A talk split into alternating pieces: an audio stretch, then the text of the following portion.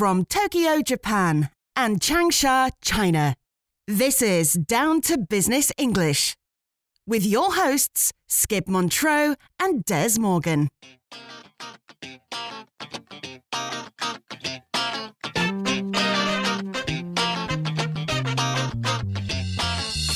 Dez Morgan. Great to be back behind the microphones with you again. And you too, Skip. How is life treating you over there in Tokyo? Hmm. As we record this, I am in the midst of enjoying my Golden Week.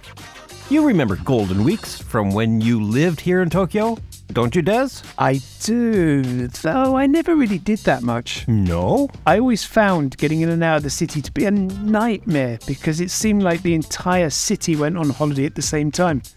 So, to be honest, I usually just stayed at home. and that is exactly what I am doing this year. It's giving me a chance to catch up on some chores around the house and record this episode with you. How about you? What's going on for you over there in Changsha? Well, I'm off for three days this week as well. Oh, nice. But unfortunately, I was a bit slow off the mark in the train ticket scramble two weeks ago. So I ended up ticketless, and I'm not going anywhere either. Train ticket scramble, what's that? yeah. Train tickets here are released exactly two weeks before the scheduled departure time. So, in busy times like now, they sell out almost instantaneously when they go on sale. Well, better luck next time. And what about the world of business in China? What's going on there? Quite a lot, actually. Tesla is planning to build a new factory just outside Shanghai. Oh, that is big news. Yeah, and French President Emmanuel Macron and Brazilian President Lula da Silva have just finished state visits. China has just started allowing Brazilian beef imports again after they were prohibited for several months due to an outbreak of mad cow disease in Brazil. I actually knew about that outbreak. And another really big business story recently has been Alibaba announcing they are restructuring. Yes, that is big news. They are splitting into six independent business units. That's right, and that announcement coincided with Jack Ma returning to China and back into the public eye after keeping a very low profile for the last two years. And is this what you will be reporting on today? I am indeed, although I reserve the right to return to the Tesla story in a future episode. Sounds good. So let's do it. Let's get D2B down to business with Alibaba's big breakup and the return of Jack Ma.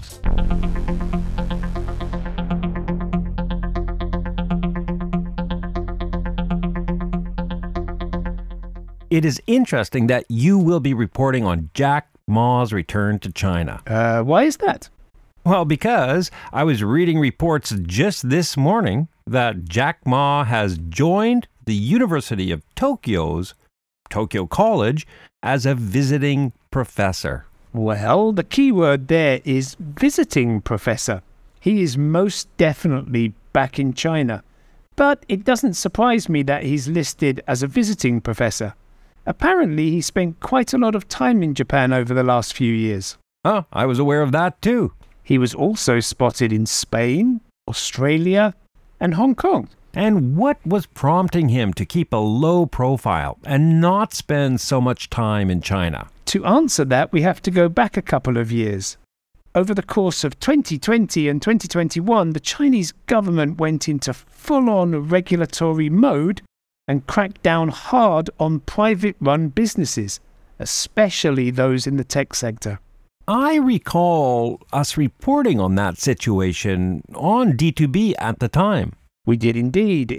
In D2B 186, China's regulation crackdown, you and I discussed how the government had entered a new era that prioritized economic fairness for the general population rather than simply maximizing profits for private business. And there were a whole series of actions the government took against big business at that time. I recommend that listeners go back and give that episode a listen. It is definitely worth checking out for more background information. But just to recap, and to help circle back as to why Jack Ma had been staying away from China, the story started in October of 2020 when the Ant Group was gearing up for its IPO. And the Ant Group was founded by Jack Ma and is an affiliate of Alibaba. Yes, it is. It's basically the financial wing of the Alibaba empire. It operates the Alipay mobile wallet application, which, along with WeChat Pay, is ubiquitous in all forms of Chinese commerce. Now, if memory serves me right, the Ant Group IPO was actually going to be a dual IPO. It was supposed to be listed on both the Hong Kong stock market and the Singapore exchange. That's a pretty good memory you have there, Skip. And had the IPO gone through, it was set to have been the largest IPO in history. But it didn't happen. No, it didn't. It was torpedoed by Chinese regulators, following Jack Ma's criticism of the financial regulatory system here in China. and of course, that criticism did not sit well with Chinese authorities. not in the least. And that is when Jack Ma disappeared from public sight. Was he actually arrested or detained by authorities? Uh, no, nothing like that. But he did have meetings with government officials, and the word on the street was that he got a good dressing down. In other words, Jack Ma received a very severe reprimand from them. The next thing you know, he was cancelling engagements and was avoiding the spotlight. Which, for a guy like Jack Ma, is out of character. Yeah, completely. And after that, he maintained a low profile, spending most of his time outside of China. For the most part, yes, that's true. But that all changed on March 27th this year when he resurfaced in his old stomping ground of Hangzhou. That is the city on mainland China where he was born, isn't it? It is also where Alibaba and its subsidiaries are located. And the day after Ma resurfaced there, Alibaba announced they were restructuring. They would split into six independent businesses and that each company may pursue independent IPOs in the future. A move that must have been blessed by regulators. Of course, in fact, it all looks very orchestrated. Orchestrated? What makes you say that? Because the Chinese government's attitude towards Alibaba and the Ant Group is a barometer of their view of private business in general, and the tech sector in particular. And if you hadn't noticed, China's economy has been having a pretty tough time as of late. They definitely want to encourage private business again. And if you look at the timeline of events over the last 12 months, it's hard not to see who is in charge. In 2020, the push was to put stiff regulations on big businesses to prevent them from becoming more powerful than the CCP. And that was what the crackdown was about. Fundamentally, yes. If the Ant Group had IPO'd, it would have put them in an incredibly powerful position, and that would have left the government with very little control over them. Hmm, I see. Then last July, under pressure from regulators, Ant Group executives resigned from Alibaba. Now, why would the government insist on that? To comply with corporate government standards they feel are necessary. Having Ant Group executives also in charge of Alibaba would be quite monopolistic and would open the door to corruption. True. But it is ironic that a communist government is anti monopoly. Possibly. Fast forward to January the 6th of this year. Again, under more pressure from the government, Ma officially ceded control of the Ant Group retaining just 6% of the stock. And that was in January. Uh, yes. And in March, Alibaba suddenly splits into six smaller businesses, and Jack Ma returns. Most analysts say that Ma's return was specifically timed for the Alibaba announcement to help stabilize the markets. And what was the market's reaction to Alibaba's restructuring? Investors took it as a positive sign that the era of strict regulations against private businesses in China was coming to a close. Alibaba Group Holdings Limited US shares soared, well, initially at least. Initially, Yeah, after surging 14% on Wall Street and 12% on the Hong Kong exchange within a day of the announcements, things then cooled off substantially. In fact, if I'm not mistaken, most of those gains have been completely wiped out due to other movements in the market. other moves in the market. Would you be referring to SoftBank's sell off of Alibaba shares? I would. SoftBank took advantage of the surge in Alibaba share prices and sold $7 billion of stock. That move caused Alibaba's share price to once again fall. That is so amazing. SoftBank was one of Alibaba's earliest investors back in 2000. Masayoshi Son invested something like $20 million originally. That investment then ballooned to $60 billion when Alibaba went public in 2014. I think at its peak, SoftBank had a 34% stake in Alibaba. Well, after last month's big sell off, that figure is now down to just 3.4%. Incredible. Tell me, Dez, everyone knows that Jack Ma and Masayoshi Son from SoftBank are good friends. And Ma was spending a lot of time in Tokyo while he was staying out of sight. Do you think Ma urged him to get out of Alibaba? Hmm, well, it's not beyond the realms of possibility, but at the same time, I'd have to say it's highly unlikely. SoftBank had a disastrous 2022, posting a net loss of $23 billion. So it's clear that SoftBank needs capital to stay afloat. Son himself has acknowledged that SoftBank is clearly in defensive mode at the moment. Masayoshi Son, SoftBank, Vision Fund, that is an entire D2B episode in itself. Well, it sure would be, but let's leave that for another day. Absolutely. For now, I think it is time for us to get D2V down to vocabulary.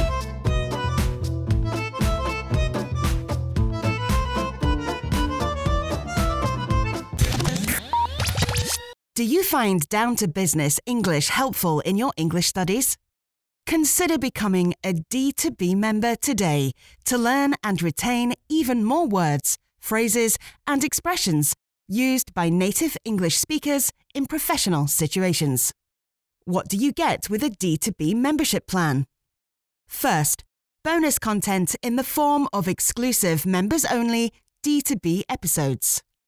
Second, expanded D to V, or down to vocabulary episodes that accompany each public episode of Down to Business English.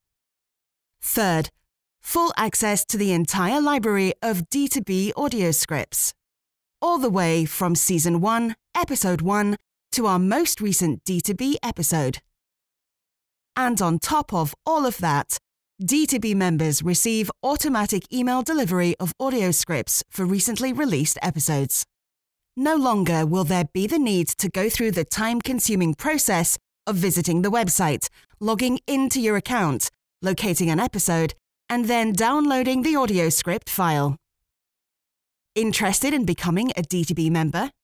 Visit the Down to Business English website and click on the membership link at the top of the page to sign up and start enjoying these benefits today.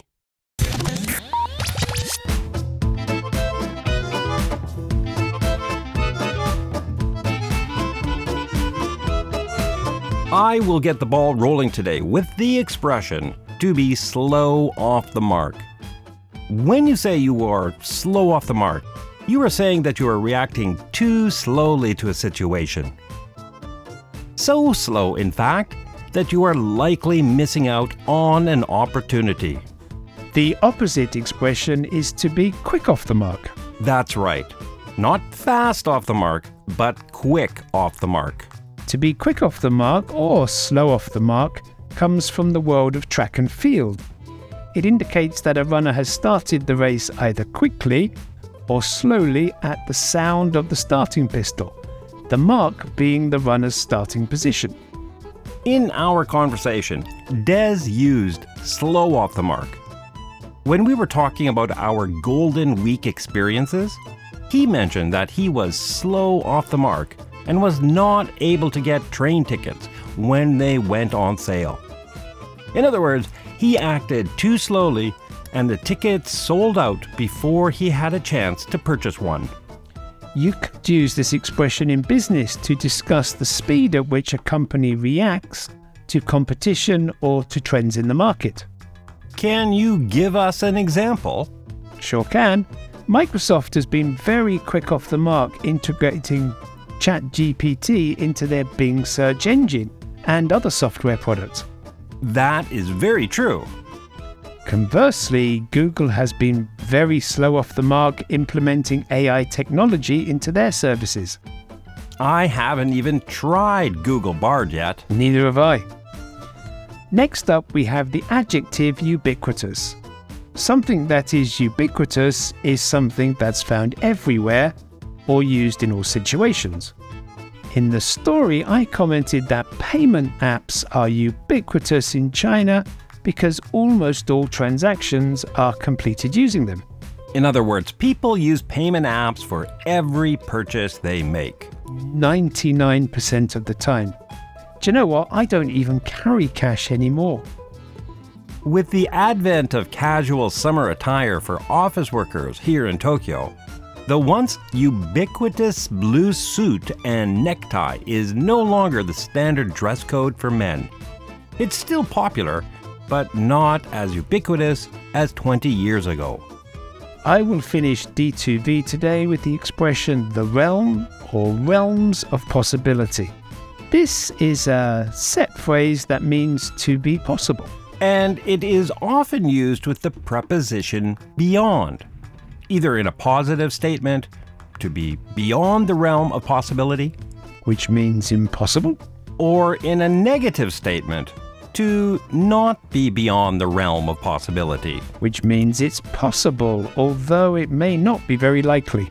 How was it used in our report, Dez? I commented that it was not beyond the realms of possibility that Jack Ma suggested to Masayoshi Son to sell SoftBank shares in Alibaba.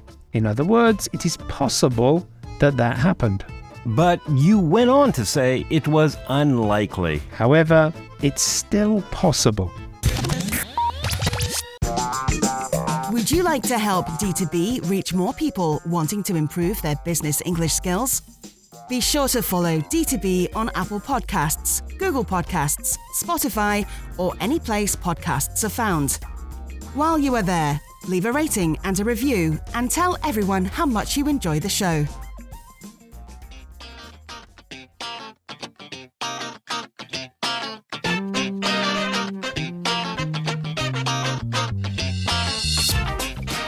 Thank you very much for that report on Jack Ma's return to China and Alibaba's restructuring announcement, Dez. My pleasure, Skip. There are certainly a lot of interesting developments happening in Chinese business at the moment. No doubt about that. And we are counting on you to keep us informed about those developments. D2B members, the bonus vocabulary for today's episode will drop within 24 hours. The bonus vocabulary that Skip and I will go through will be to circle back, to torpedo something, the word on the street, a barometer, and to cede. So, D2B members, look for that members only bonus episode in your members only RSS feed. And as Skip said, it will drop within the next 24 hours.